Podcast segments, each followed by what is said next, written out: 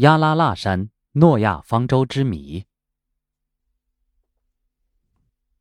诺亚方舟的故事出自《圣经·创世纪》中的一个引人入胜的传说。上帝创造了亚当和夏娃，当他们的后代遍布世界各地的时候，人们也开始变得贪婪、凶残与傲慢，即便造物主上帝也不放在眼里。于是，愤怒的上帝决心用洪水来毁灭这些罪孽深重的人类。但是，品德优秀的诺亚和许多生灵都令上帝眷恋。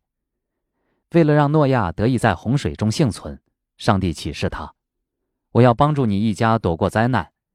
你用戈飞木造一艘大方舟，带着各种动物一起躲进方舟。”于是，一艘长三十六米、宽二十三米、高十三点六米的方舟刚刚造好，整个世界便下起了倾盆大雨，一连下了四十多天。大地上的一切都不复存在，而躲进了方舟的诺亚一家则幸免于难。洪水退尽后，诺亚一家走出了停泊在亚拉腊山上的方舟，在大地上重新开始繁衍，而诺亚方舟则永远留在了亚拉腊山上。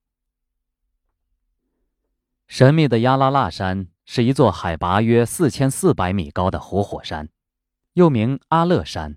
亚拉拉特山，距伊朗国界仅十六公里，而距亚美尼亚国界也仅三十二公里，甚至可以眺望亚美尼亚的首都艾里温。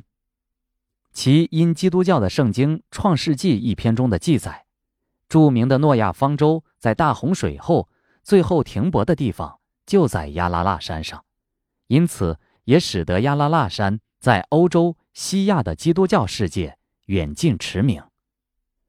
在土耳其语中，亚拉腊山被称为“惩罚之山”，只因它经常发生雪崩和山崩，有终年隐匿在烟雾中的大裂缝，火山爆发产生的有害气体弥漫山间。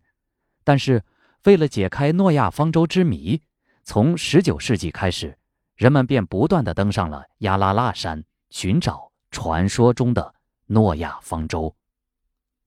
一九四九年，俄国飞行员罗斯科维基俯拍下第一张诺亚方舟的照片，一个模糊的暗色斑点出现在亚拉腊山顶厚厚的冰层下。不少专家怀疑，那就是圣经中记载的诺亚方舟。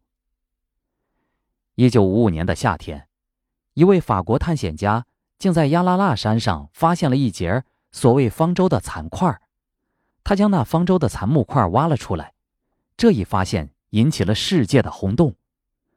这些木块分别被运到了巴黎大学、法兰西研究院、西班牙与埃及的最高学府和考古机构进行研究。之后，世人对于寻找诺亚方舟的热情日益高涨。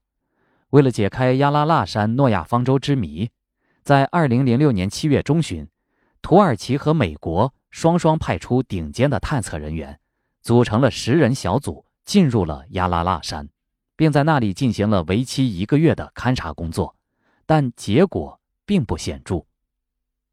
一支来自中国香港的探险队正在揭开诺亚方舟之谜。他们在土耳其东部的亚拉腊山附近，找到了传说中的诺亚方舟的残骸。经碳元素测试发现，这些残骸。可追溯到四千八百年前，正是《创世纪》中所记载的诺亚方舟存在的时期。据称，其真实性高达百分之九十九点九。参与此次探索的中国香港队员介绍，方舟共有七个空间，最大的空间高五米，长十米。方舟共分上中下三层，内部分为多个类似房间的间隔，部分建筑推断是圈养动物的木栏。我们猜测是诺亚人用来圈养动物的，而有些已经发现的房间则存满了陶器物品。根据《创世纪》记载，诺亚方舟长近一百五十七米，宽二十六米，高十六米。探险队员还发现，可以从船身的残骸分辨出一间间的舱室的模样，门窗、楼梯皆依稀可见。队员所发现的木结构已经破损，并从不同的破口进入，至今为止，他们共发现七个空间。队员杨永祥在会上解说：一，所发现的空间中，其中有一个破冰层，冰层下是木，木上有横木，墙身可见入损结构，明显是人工结构。二，李耀辉所核实的空间呈 L 字形，有些结构特征与后来发现的空间相同，例如是入损结构，因此推断这空间本来是木箱型的房间，但大部分已损毁。三，空间的高度超过五米，队员需要由绳由上方的破口进入，那里的墙身全是木，但并非盒子形。墙身有点弧形和倾斜，其中一边有一个小门，约一米高，半米阔，估计可以通往另一个空间。但由于队员感到呼吸困难，没有尝试冒险穿过去。四，这是木盒子形的空间，墙身、天花和地板均是木，长、阔、高约是二米多。一面墙身有木栏，上面平均分布有木钉。推测是用来套上绳索以圈养动物的，而另一面墙身有层架结构。五，这个空间非常细小，是连接两个空间的通道。六，在结构内有超过一条像用树干砍成的木梯，在这空间内，队员们爬上木梯，发现天花上有门，因此推算木结构有超过一层。我们尝试打开门。但打不开，由于不想破坏结构，留待将来有合适的工具才再尝试。七，队员没有进入这个空间，只由上方的小口往下俯视及拍摄照片。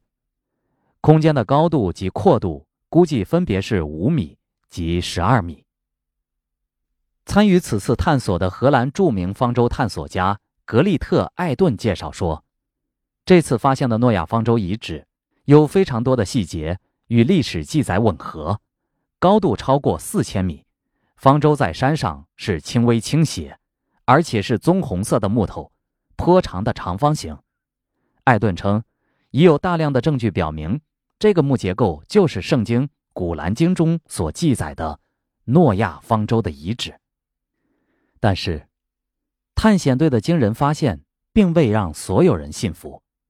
有媒体称，遗迹中的木质设施似乎由柏木制成，而非圣经中提到的戈菲木。同时，英国牛津大学古代史学者 Nicholas Purcell 也表示，经常有人宣布此类发现，此次中土两国探险者的声明并无任何新意。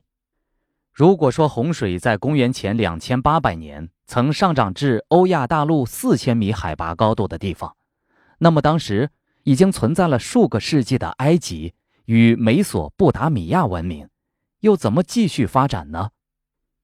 而另一位英国考古学家 Mike Pate 也表示，如果说真有那么一场毁灭天地的大洪水，我觉得全球各处都可以发现相关的地理证据。然而，两国的探险者并未因此气馁，在土耳其政府的支持下。他们计划向联合国教科文组织提出申请，以保护此处遗迹不会受到考古挖掘工作的损害。目前，亚拉腊山地区已经被土耳其官方正式划定为国家公园，并被命名为诺亚方舟遗址。那么，历史上是否真的存在诺亚方舟呢？而亚拉腊山到底是不是？诺亚方舟的遗址呢？所有这些，还有待于人类的继续探索。